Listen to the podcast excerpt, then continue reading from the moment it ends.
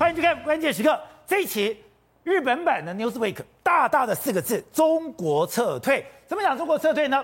原来现在不只是美国、日本很多的厂商都要从中国来撤出。一开始那只是两国政府的一个战争，而这个战争现在开始已经冲到的所有的企业，因为所有的企业你都要选边站，而且在中国整个紧缩的过程里面，这些企业在中国是越来越难生存。有一个。非常重要的例子就是微软的 LinkedIn，这个本来他们在中国还有五千多万的用户哦，他在中国当时要进去的时候，他忍受了很多外界的嘲讽，他接受了中国的要求，可是没有想到，连微软他现在都待不下去了，微软都要撤出，而且现在不是只有撤出在中国大陆的这个部分，现在连香港他们都要慢慢的撤离，所以是说刚刚讲到。这真的是一个非常大的一个趋势。之前我们看到中美贸易大战，当时只是口诛笔伐，双方骂战，骂战之后开始短兵相接。对，短兵相接之后，现在真的逼着过去在中国的供应链，对，一个一个的撤出中国吗？没错，我们看这一期的这个日本版的 Newsweek 写的非常大大四个字，叫“中国撤离”，然后用了习近平的这个照片。告诉你什么？经过这几年习近平这样子的这给你震撼教育之后，现在呢，日本企业已经开始准备要大举的撤离中国，甚至他用所谓的“再见了中国”这样的“再见了中国市场”。对，好，所以日本在日等于说，当时大家为什么要忍受中国？对，为什么我要去接受你的制度？对，就是我觊觎你的中国市场。对，结果上面这个标题是我离开了，对，是跟中国市场说再见。对，而且。我的产业链一个一个撤出了。我来里面采访到非常多的日本企业、日本个人，他们现在都准备要逃离中国。好，那除了日本准备要跟中国大陆切割之外，我们讲一个指标性的产业，那叫做 LinkedIn。LinkedIn 呢，这是领英公司，它其实是一个非常有名的这个所谓的人力中介、人力的网这个网站。但事实上，重点不是在 LinkedIn，重点是在 LinkedIn 的投资者是微软公司。哦微软公司它宣布什么？我在中国的这个 LinkedIn，我准备要把它关闭，准备要撤离中国。抱歉，这是个非常具指标性的意义。为什么？很有我在所有的戏股里面来说，最轻松的就是微软。哦。从微软的比尔盖茨一直到整个微软公司来说，他们过去跟中国市场千丝万缕的关系，他居然说我也要撤离中国。所以这就是一个美国的戏股可能正式也想要跟中国说拜拜的一个可能性啊。比尔盖茨很轻松。对。而且当时第一个在北京。设立研究所的，对，就是微软。对，所以你看，现在美国、日本、韩国的企业都争相的撤离。告诉你什么？目前为止来说的话，中国大陆可能会变成是未来跟全世界慢慢的 say goodbye 的一个状况。好，刚刚讲到的，当时 LinkedIn 它进到了中国之后，哎，其实，在矽谷是受到极度的嘲讽。没错，没错。因为刚刚讲的，Google 不能进去，对，Facebook 不能进去，对，为什么不能进去？因为有些的条件我没有办法忍受。对，可是没有想到。LinkedIn 全部都接受了，对，你受到这么大的一个羞辱，忍受了这么大的一个这个背负的压力，可是现在你都待不下去了。没错，事实上，LinkedIn 目前为止还是全世界，特别是美国的这个戏股，我的大型网站，唯一还能够在中国营运的。你会觉得很奇怪，为什么可以这样呢？第一个，当然因为微软跟中国大陆的关系是不一样的。哦，我跟大家讲，为什么它还能够在中国大陆？我跟大家讲，微软公司从一开始进到中国大陆去的时候。他就帮中国大陆在设计属于中国大陆的桌上型电脑，哦，是符合中国大陆需求的桌上型电脑，专属中国大陆。他很早就在跟中国大陆官方在合作，所以为什么 LinkedIn 他会愿意让你在这个地方？因为他知道我可以控制你，我知道你绝对不会逃出我的手掌心。果然你没有错，难道微软的版本在中国跟其他地方不一样吗？完全不一样，桌机就是完全不一样的。好，那我们讲。事实上，目前为止，LinkedIn 在中国大陆有五千三百多万客户哦。那目前来说的话，这个占他总客户的百分之七哦，仅次于美国跟印，呃，仅次于美国跟印度市场。就啊，他居然愿意放弃这五五千三百万。他之前为了这五千三百万的时候，宝杰知道他做了多少这个委屈吗？他做多少委屈？第一个，他在中国的这个网站里面来说，甚至在全世界的网站里面来说，他屏蔽了非常多美国记者相关的一些东西。哦比如说，美国记者他有去调查，他过去可能写过什么西藏啊，很多很敏感的东西，他把它完全封闭。也就是说，哎，人家说你怎么自己在审查自己的这个记者啊？另外一个还有一个还有什么状况？所以你说美国有很多的调查记者，他也在 LinkedIn 里面有他的网页。对，这些网页，对，你在其他地方会呈现，对，在中国就不会呈现。对，没错，还不止这样哦，他还说，因为很多中国记者，很多中国的人士呢，他可能过去有非常多敏感的这个状况的时候。他就允许你不能不用呈现，所以这个会变什么？很多美国人就批评说，哎，你这样会不会让我们没法知道他过去的所有的状况的时候，我们会不会招怒了很多很多是属于中国官方或者中国人人士，等于是变相的变成是一个中国在渗透美国的一个网站？对哈、哦。所以呢，你知道他当时一直为了这个一直在委曲求全，当时很多美国的国会议员什么都来批评他，就他当时不为所动，但是他现在发了一个。他说：“我们意识到，在中国营运的这个本地化的这个利益，意味着要遵守中国政府对互联网平台的要求。因为中国现在要求你要求的越来越多，他可能有一些所谓言论的审查这些，他就说，那我们就干脆，我们未来的这所谓社交讯息，啊，或者退出了分享帖子这些文章，我以后都不用再做了啊。所以现在中国版的 InJob 里面已经没有社交消息，对，也不分享帖子跟文章了，就是单纯的就是求职这样一个状况。所以你就知道说，他为了。”这个要因为中国市场的这个接下来的这个监管机制，已经让微软连微软这么轻松，他都觉得不适宜再下去。好，刚才讲到的，当时微软在北京设了一个亚洲研究院，现在你看到微软过去的高层李开复就是那个研究院的第一任的主任，接下来你看到没有？张雅琴、沈向阳、洪小文，这个都是。当时中国非常拔尖的人才，对，现在在微软，对，都是高官。没错，实际上你看微软来说的话，是一九九八年的时候，他就在那边设了一个微软亚洲的这个研究院。这个研究院呢，帮中国培养了非常大量的人才，这是除了美国之外第一个在海外开的一个基础的这个研究机构。那他现在研究非，他有非常多的这个技术，帮中国到 AI。我必须讲啊，中国到了 AI 为什么会那么强？主要是微软也帮了非常大的一个忙嘛。你看他研他研他找出来的 AI 跟微软有关系。当然，你看他李开复，李开复是第一任的这个院长，人工智慧他。他现在到了什么地方？他现在到北京前沿人工智慧研究院的这个当院长，也就是北京的这个 AI 的这个。另外一个张亚勤，他之前也在微软里面，他现在是百度的这个总裁。另外一个沈向阳，沈向阳他目前也是在中国在清华大学做研究。另外一个洪晓文，洪晓文目前来说的话，他虽然在美国，但是他也跟中国大陆的关的所谓的学术界研究非常深刻，所以呢。微软等于是进去的时候，帮中国大陆培养了一批非常大量的这个人才。好，所以刚刚讲到的，现在当然不是微软，微软是一个指指标，连微软都要离开了，对，其他当然更待不下去。所以我刚刚讲到的，三星重工现在离开了，对，东芝、Sony 也都慢慢离开了，对。所以财讯之前讲到，是美国、日本。韩国，你已经深耕多年，现在都一个一个离开。没错，事实上现在为止来说的话，很多厂商都已经完全完全的撤离。譬如说像东芝，哎，东芝这个大连厂非常具有指标性。这个是当年中国第一台电视，就在彩色电视的国产，就在这边产出来的。真假的？东芝产出来，就没想到东芝在中国的第一个厂，现在也跟你拜拜了。那这是一个非常指标性的。另外，三星重工，它在这个地方宁波厂盖了二十六年，它也不要做了。所以这就是这就是状况。你看，目前美国的孩之宝这个大型的玩具厂商 Under Armour。或是说这个美国的这个这个五金公司史丹利百德公司，他们都已经撤出了。另外一个日本的东芝、日本的 Sony，目前都已经没有在中国大陆有任何的厂房。那你跟我们讲，三星电子目前呢，除了这个 Flash 厂还有 DRAM 厂还在之外，其他几乎都完全撤出了。另外的三星重工、现代集团是都完全完全陆陆续续的离开中国。所以告诉你什么？外资已经知道说，你在中国这样子的严格的这个所谓，包括说不。不支持目前的商人啊，严格的这个控制之下，他们觉得中国不再是一个适合的经商环境。而且我们看到 Newsweek 在日本版里面，中国车队非常清楚讲说，过去你贪图它的劳动力，对，你贪图它巨大的消费市场，对，大家都做了中国梦。可是现在这个中国梦在贸易人权上的摩擦，还有你进到这个新的冷战，他们不得不选边了。没错，实际上在文革结束之后，第一个。对中国递出橄榄枝的就是日本，他们认为说，哎，中国接下来的话，这个发展的话，对日本会有个好处，所以日本只前前后后一共投资了一千四百亿美金之多，所以中国大陆能够崛起，跟日本技术人才进进去。都有一个非常大的关系。第一个钢铁厂就是日本支持的，就没想到他们现在已经要准备要跟他完全 say goodbye，甚至连现在中国跟日本的贸易额都超过日本跟美国的贸易额。所以呢，现在他们现在因为摩擦越来越多，甚至他们这个 Newsweek 里面讲到杨洁篪对美国的喊话，这些喊话里面来说，他就说中国政府的讯息是明确的告诉你，如果你现在中国做生意的话，你就要丢掉美国的价值观。如果地缘政治发生变化，任何企业在中国做生意，所有的金钱和精力都可能变成泡沫。所以他们了解到这一点，因为冷战的这个关系，他们必须要选边站，所以他们企业也就是在这个最后通牒下，慢慢的离开了中国。这句话太严重了。任何企业在中国做生意，金钱、精力都会变成泡沫。对，为什么？他讲了非常多例子，譬如说像 Ericsson，Ericsson 的话，因为瑞典五 G 排除华为之后，结果没想到这个马上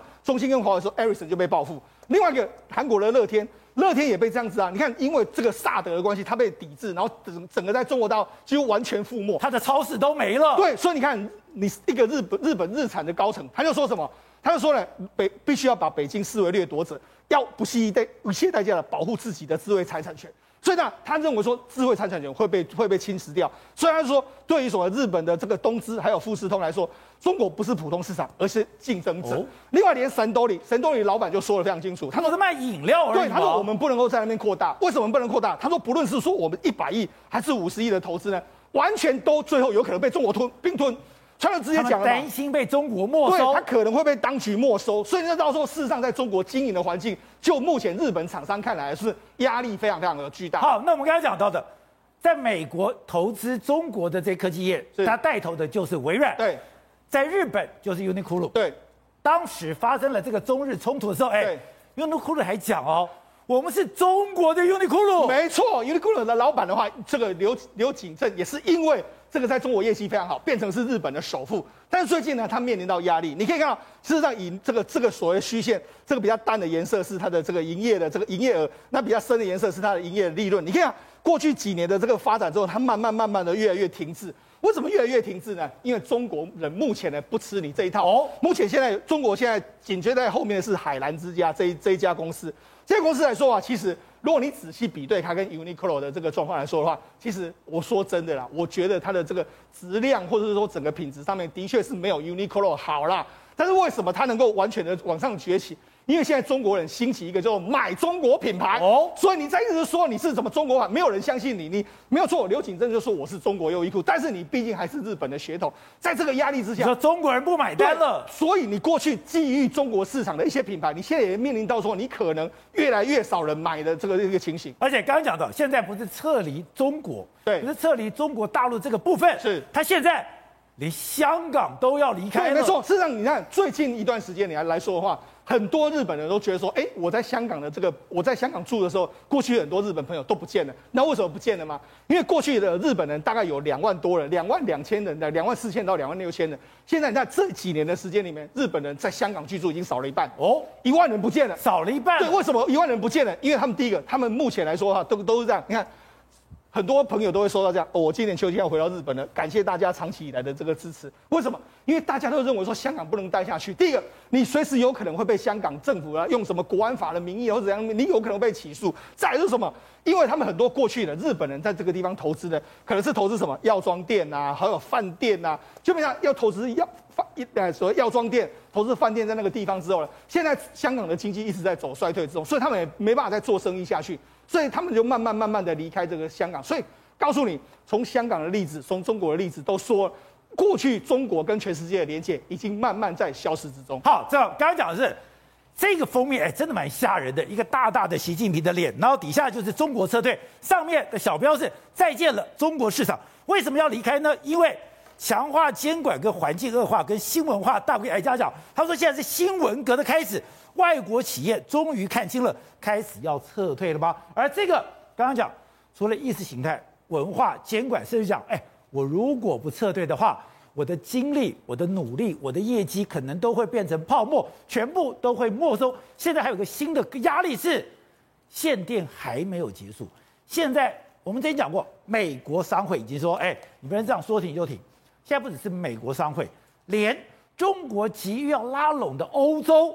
欧洲现在也在抱怨说，我都是半夜收到停电的消息，一早你就给我停电了。没有错，现在整个中国大撤退，从一开始台商，包含日本，现在从美国、欧洲都要从中国大撤退，因为现在已经不是意识形态问题，现在是最基本的供电都出了问题嘛。哦、你知道吗，宝杰哥？欧洲的南京分会、华南分会，还有上海的美国商会，都同时啊公开抱怨，你这个停电停的太离谱了。欧洲南京分会是所说什么？当天通知，当天停电。哎，当天通知，当天停电是南哦南京的状况，华南更夸张。你给我半夜通知啊！半夜通知的话，我一早就停电了。半夜接到简讯，接到停电通知，然后呢，我都不知道这个班次做完以后，下个班次还有没有？好，那你如果觉得欧洲的南极分会是当天通知、当天停电，华南分会是半夜通知很夸张，美国的上海分会更夸张啊！他说前一两个小时才告知啊，我前一两个小时告，我才说，我现在已经造成了商机损失、订单取消、材料浪费，还有安全的顾虑。这是什么？不是一个人，是三千多名会员跟上海协商，怎么样？你都是在断电前一两个小时才被告知，这这太过分了嘛！我如果是半夜通知，我看到简讯还可以打电话跟工人讲说：“哎，拍子，你今天不要来上班。”哎，前一两个小时人都来了，我弄到一半，然后跟我讲说：“哎，拍子，两点停电。”那你怎么弄？所以说现在整个状况是，大家对于中国市场是极度没有信心的嘛。所以有现在李克强跟习近平赶快哦，夸海口说没问题，你赶快来。最近呢，李克强才出席一百三十届的中国进出口论坛，就昨天是，他直接说什么？中国坚持扩大开放，与各国共享发展机遇，实现更好的发展。习近平也开话，习近平视讯出席联合国的交通会议，他直接说，中国开放的大门只会越开越大，永不关上。所以说，这些真的实质制造业的中国撤退。已经对中国造成压力了。是啊，习近平当然会很担心这件事，所以只好说我开放的门永远不会关闭，只会越开越大。他后面还加一句：“我愿意跟大家一起共同富裕。”听到这个共同富裕更害怕。你跟我讲共同富裕，那就是共同贫穷嘛。所以中国现在真实内部状况什么东西呢？第一件事情哦，中国现在矿啊已经贵到一个无可复加的状况。今年五月的时候，动力煤还七百五十块人民币，现在动力煤报价一百八十块人民币啊，已经涨了两倍。一百八十块，哎，五月到现在就半年，它的动力煤是真的是叫做煤超风啊，一路往上涨，一路往上涨，一路往上涨，涨到什么时候是停？哎，坦白说还真不知道哎。你如果说确定一百八十块，大家牙咬一咬，认一认就 OK。可问题是现在涨到什么时候不知道，所以中国现在发改委做了非常非常多真特殊的状况。第一件事情哦，他要求银行哦，不可以去断那个煤老板的银根。他跟银行讲说，煤老板有钱，你就有需要你就贷款给他们，他们要买煤要开矿尽量贷，不要让他断断他银根。第二件事情呢，原本废弃的矿场现在全部打开了，然后呢，这这还不打紧呢，废弃矿场我知道很危险，可是最可怕是那种岁修或是已经快半废弃、已经半停工的。火力发电厂全部都打开，那这件事情对于中国来说，当然会有公安的问题嘛。可是你现在看中国内部的状况，你真的会觉得中国当然要这样做。比如说，他现在内部怎么了？比如说，他有人哦去工厂哦，然后就拍他们工厂，哎，没料没货，已经不是停工的问题哦。停工你还可以说没料没货嘛，对不对？呃，停工你旁边可以有料在那边堆着用嘛。现在这个状况是说，哎，他到了工厂后，你看整个工工厂。空无一人，然后也没有料，没有货。讲讲，他已经不是停工一天两天的问题了。说这个限电之后，东西也进不来，也出不去了。对，然后呢，甚至有有员工上来上班了，才发现，就像我们刚刚讲嘛，前一两个小时宣布要停电嘛，员工上班后，你看才发现说，哎，长官跟我讲说又停电了，大概我又不用赚钱了。所以呢，就有人去拍那种中国工厂外面的状况，真的啦，坦白说蛮心酸，一整排工人呢就坐在路边。坐在路边为什么？原因很简单，他们很多都是打零工的嘛，有工作才有赚钱。就你看这一整排，右边这一整排，哎，照理讲他们应该在工厂里面认真工作，结果没事该去晒太阳了。对，所以说他们回家也不是，然后也不知道电什么时候来，所以就只好全部哦坐在这边就等嘛。你电一来就赶快上工。可这些事情呢，都还是工生产的部分，也也影响到什么生活民生部分。重庆十四号时候竟然发生无预警的大停电的，停电包含你看地铁。忽然地铁开到一半停电的时候，你是进退两难。你看这重庆的地铁，这是最近的事情。对啊，十四号啊，昨天的事情。昨天还停电。对啊，重庆大停电呢，而且它这个停电停到什么程度？是连红绿灯都没有电。红绿灯没有电的话，就表示说就是真的是跳电跟台湾。我们之前讲，你基本上都是沿海城市，你本来是华北、华中、华南都在沿海，是上海这个所谓的呃这个呃昆山这些地方，现在连。内陆的重庆都停了，所以它是从东北到东南沿海，现在到这西南内陆嘛，对不对？所以呢，它你看这是超市停电，对不对？甚至呢，百货公司也停电。那我看到最惨是什么东西？你理头发理到一半停电，理头发理到一半啊！你如果一般理头发那就算了，快速剪剪就算，就那个人是烫头发，所以说只好你看他把推到马路边。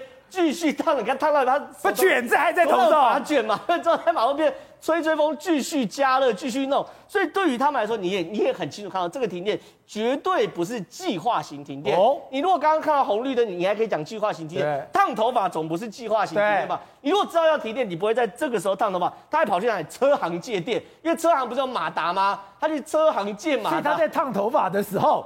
旁边是柴油发电机，上面的灯都是暗的。是啊，所以说他烫头发总不能结束嘛，所以他只好去隔壁。欸，但我觉得中国人太厉害了，在这种场合里面，你还可以这么、这么、这么这个安然。该生活还是要生活吧。可是这一幕其实可以很确定看到，这绝对不是计划性的停电，是不是看着他们多习惯这种事情了？我一一回生，二回熟，三回就会习惯了。好，慧珍，在中美大战的时候，当然美国已经不能寄望了。美国，我也不能寄望日国、日日本。我现在连澳洲这些都不行了，我寄望谁？我寄望欧洲。欧洲有一个非常重要的中国支持者，那就是梅克尔，那是德国。可是没有想到，梅克尔现在准备下野了。他在下野的时候，居然讲：“哎。”你们不要把鸡蛋全部放在中国这个篮子里。对，而且是梅克尔在十三号的时候，在他们德国的商业亚太会议的一个呃会议中哦，特别提到这件事情。那人家心里想说，哎，奇怪，你梅克尔不是向来最挺中国的吗？怎么你要下台了？突然之间叫我们整个大转向了？对啊，不是很挺中的吗？对，最主要原因是因为梅克尔也看到几件事情不寻常。这个事情就是美中这样的对峙，短感觉上是不会画下一个句点哦。在这种情情况之下，中国还能不能维持这样子持续的市场庞大蓬勃的成长，是一个大问号。第二个事情，这一次的整个停电事情，搞到连那个欧盟的商会的人都跳出来讲说，这个事情其实非同小可，觉得不可思议哦。所以他们现在觉得。中国呢，其实存在非常多的不不确定性。再来，另外一个最重要原因是什么？他们已经把中国给养大、养茁壮了。所以现在中国竟然在机械领域成为德国最重要的一个竞争对手。所以对他们来讲，他们这相关的商会会认为说，他们开始感到威胁。所以中国已经不是德国的市场，而是我的竞争者，他跟我抢市场了。对，而且是他们的德国这个产业联盟哦，在二零一九年的时候，他就发现了这样的状况。除此之外，德国他们自己的亲民的一个呃相关的基金会做过一个民调，这民调里面认为说，竟然有高达三成的受访者认为中国是德国最大的一个威胁，而认为是你最大的伙伴的呢，其实是美国。所以换他们来讲，不管是从产业界或是一般的人民的感觉上，中国其实已经要升为中呃个德国最重要的一个威胁。那到底梅克尔多亲中？等人家现在统计出来哦，梅克尔在任内光是出访中国就高达十二次。其中有一次出访的时候，甚至整个要去中国投资的德国商业团体人员代表要用三辆飞机才有办法带过去哦。所以你就说带三架飞机的老板去中国，去中国投资，然后呢，而且在二零一三年的时候，其实当时中国已经透过一个不公平的补贴政策，在不管是在太阳能板或者是在汽车方面，已经形成了一种压力。当时德国境内已经有人认为说，我们应该要对中国。采取一些相关的一个惩罚性的关税，结果没有想到，中国呃那个德国境内有一批亲中的这些商业人士，竟然对德国政府进行游说，说你们千万不要这样做，你们这样做会阻碍了我们很大的一个生意。所以在那样子情况之下，二零一三年他们果然就没有对中国采取相关的一个呃惩罚性的关税。德国在中国有得到很大的商业利益吗？哦，非常庞大。我跟你讲，它这个光是我们讲最新的一个情况。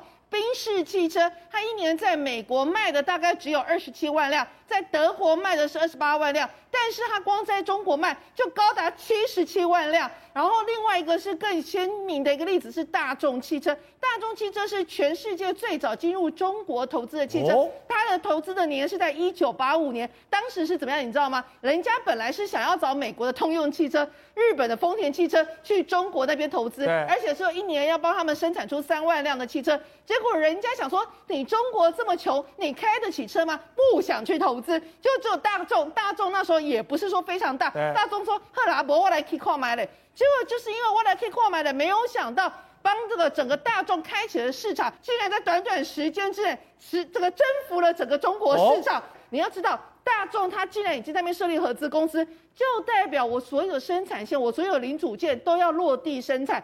到一九九六年，它整辆车已经全部九成哦都在中国里面生产。这代表什么意思？其实德国去投资，已经帮中国训练起一个建构汽车工业网，所有机械汽车相关的一个供应链都被他们这样给操兵操起来了。所以呢，那。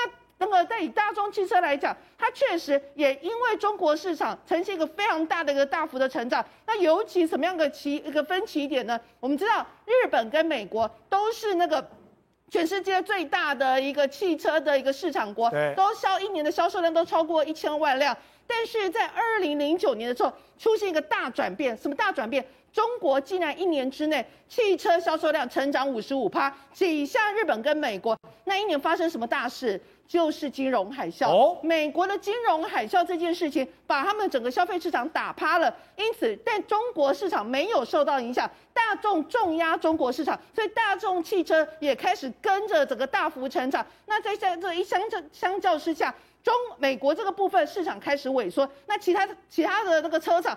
包括那个通用，他们才发现说，哇塞，押对宝原来这么重要。其他的车厂也开始陆续到到中国的市场，开始那个分食这部分的大饼。等等，其实当一个大的潮流推动了以后，黄河九曲终必东流，你会有一些小小的破折，但大的方向绝对不会改变。这个就是非常清楚了。当中美开始对抗的时候，你就讲，美国一定想尽各种办法把中国的供应链给撤出来，就没有想到，经过了三年之后。中国撤退已经变成日本版 Newsweek 的头版新闻了。对，而且这个头版新闻里面，他讲了一个最严重的话，他讲说新中国现在面临到这个新文化大革命的开始了。这个是一个非常特殊的用语，新文革。对，新文化大革命，换言之讲，就是蔡英文总统在这次的演国庆文告里面也讲到中国所推行的所谓的新威权主义了。那这个是为什么这个变成一个很重要的一个一个一个意义呢？因为过去美国跟中国一九七九年建交所，其中存有一个盘算是什么盘算呢？就是和平演变中国。哦，那这个等等，这个目前来讲的话，等于二零一七、二零一八年没了，全部放弃结束了，这个时代从此不会再回来了，就变成了确定了中美将来的竞争跟中美的决斗的一个格局出来了。是，所以这个从此不会再合作了。脱离市场会成功吗？留下了非常多多的问题。对，所以目前暂时，因为它还是有方非常庞大的经济实力，所以还看不到有任何的要害。对。但是这个从长久来看的话，我们从从制度面来看的话，它会应该会压抑人人之压抑创意，是压制创意。一个压制创意的国家，国家会变成成长吗？会发展吗？这都是很多的问号。所以，可是这个变成两种制度之争。台湾没有选择，台湾选择美国路线，对，选择了所谓的自由民主发展创意，呃，不断的用这种人民的智慧来发展国家的未来。但这个人，中国就就选选择的是由精英的管理方式。所以，在这两种智慧开，这两种的制度，不可能在短时间之内，就所谓的一二十年之内，会找到一个共同的交集合。所以，这个东西就变成一个。美国也设定了，这是一个长期斗争路线，未来二十年之内不会改变。好，是哦。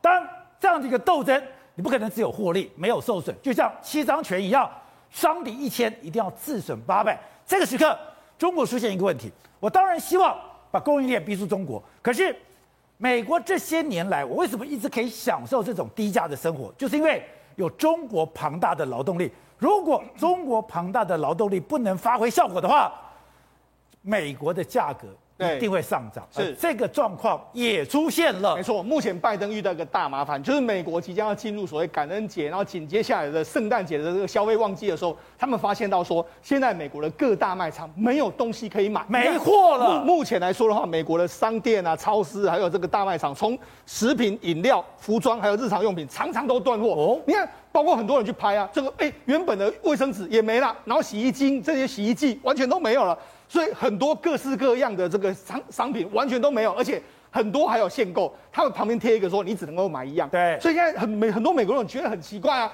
而且不只是买不到东西，现在对美国来说的话，压力更大是什么？压力是通膨的压力真的来了。哦、美国最新一期公布的这个毛这个通膨率已经来到五趴以上，哎，这很高吗？对美国人来说，这是一个非常高的数字。美国联准会只要说你两趴以上的话，就是已经是一个美国联准会准准备随时升息的这个时候，现在已经来到五趴了。然后五趴的时候，美国联储会还不管出手，因为为什么？因为他现在怕一出手，都把股市打下去的时候更麻烦。二零零八金融风暴就这么来的。对，所以现在对美国来讲，拜登他就说，哎，为什么会有这种断货状况？拜登目前把他认为说是可能物流有问题，所以他任命了一个特别的这个这个运输部的官员呢，你现在要把所谓的供应链给我去瓶颈，包括说什么整个，他也下下一个命令就是说。包括说现在洛杉矶的港口，很多港口你给我二十四小时，帮我解开目前的可能存在的一些所谓供应链的问题，包括说跟沃尔玛啦，跟很多 Home Depot 这这些通路业者说，要求你加强供货到美国的通路上面去。那能解决问题吗？而且刚刚讲到的，现在很多通膨的问题，很多人讲，我现在。薪水有一点增加，对，可是赶不过物价上涨的速度。对，没错。事实上，就目前为止来讲的话，你看，这是美国的这个消费者物价指数，哇，这么高！在这几个礼拜的时候，一直不断的往上升，特别是在这几个月，哎，经济才刚刚开始回来的时候，你看通膨就已经跑上来了。所以这个对美国来说，你看，他就说了一个七万元美美金左右的这个状况的话，在这个每个月的这个食品支出还有会多一百七十五块，一百七十五块来说的话，哎。这或许对一些所谓的中高收入的是很多，但是对中低阶层来讲，它压力会非常非常大。我们给大家看一下，譬如说像乐事这一包，一包乐事哦，比二零二零年多出五美分。包括说可口可乐，可口可乐也是多出五美分左右的一个状况。包括说像一一品脱的这个牛奶多了七七十四美分，咖啡一杯多了八十五美分，然后鸡翅还有牛肉，现在很多鸡翅还买不到。牛肉目前呢也是压力非常大，已经涨个超价格涨超过十五趴了。鸡蛋也是涨超过五趴，所以现在美国所有的商品都在涨。哎，你看这个消费旺季的时候出现这种商品都涨。我们我们曾经说过一个叫做痛苦指数，痛苦指数过高的时候，你的政权会受到影响。那现在美国的这个失业率约莫是五趴左右，那目前的这个失这个所谓的这个所谓通膨率五趴，哎，痛苦指数十，这对。拜登来说的话，他现在为什么会感觉到压力这么大？就是因为这些指数让他压得喘不过气来。好，那我们刚刚看到，现在这些东西居然塞港塞得这么严重。没错，事实上拜登已经要求说，所有在美国这个港口都要给我二十四小时给我解开。但是其实不是只有塞港的问题，因为目前美国是缺乏工人，没有工人的这个状况之下来说的话，包括货车啦，还有中间处理的所有的商品的人完全都没有。所以现在美国这种所谓塞。塞港货运塞在这个通路上面，或是货运塞在农场、塞在各地的这个状况，并没有办法获得解决的一个。好，是我们现在看到一个新的资料是，哎，你没有想到美国的穷人居然也这么多，对，而且这些很多穷人，他们都是以车为家。而且，事实上，在二零二零年的时候，美国的贫困人口的话是四千多万，但是你知道，疫情爆发到目前为止多了多少？多了八百万，增加八百万，多了大概约莫是五分之一，百分之二十。你就当说，事实上，美国在这一段时间里面来说，穷的人越来越穷，有钱的人越来越有钱，因为股票在上涨，所以有钱的人是越来越有钱，贫富差距越拉越大。你看啊，这是什么？这是在圣地亚哥这个地方，这个因为工作，他可能以前是做这种临时工，对，他现在已经没有地方可以住。你看，他住在车子上面。他跟他们一家人全部都住在车子，你看以床为家，这个几个人就住在这里面。那我没有房子住，只能住在车上。他们完完全白天在外面，然后晚上就停到这个卖场里面。好，那事实上这个停车场有非常多，你看。各式各样的人都住在这个停车场，他们可能在流动的厕所去刷牙，然后用户外的这个厨房。这是流动厕所，对，这是户外，他们只能在户外这样生活。那有办法的话，就大家一起吃饭，可能一一起煮一煮，然后在这个地方吃饭，或者是说接受到一些公益组织提供的一些餐点啊，然后来过来过一点这个生活，甚至这是还比较好一点的。还有人是怎样？还有人是怎样？用用担帐篷，帐篷来这个地方，因为什么？因为事实上他们在看医生。看医生的时候，因为很多公益组织就说，我们准备帮你们来协助你们。如果因为你们没有钱可以看医生，我们帮你看。这些人在等待，因为太多人要等了，所以你看，免费看诊的时候，一天没没很多人排队，前一天就来熬夜排队，这都是为了要看医生。甚至很多游民根本没有地方可以住。对，这是美国现在中，我们才讲嘛，我们台湾这个这个这几天发生火灾，让我们看到我们台湾的中下阶层，这就是美国现在中下阶层，也是散播在美国各地。这百多出来的八百万的人口，你看就睡在这里面，他们只能睡在这里面，然后移动的这个木木头的房子里面，这就是目前美国中下阶层在因为这一次疫情所受到的影响跟悲歌。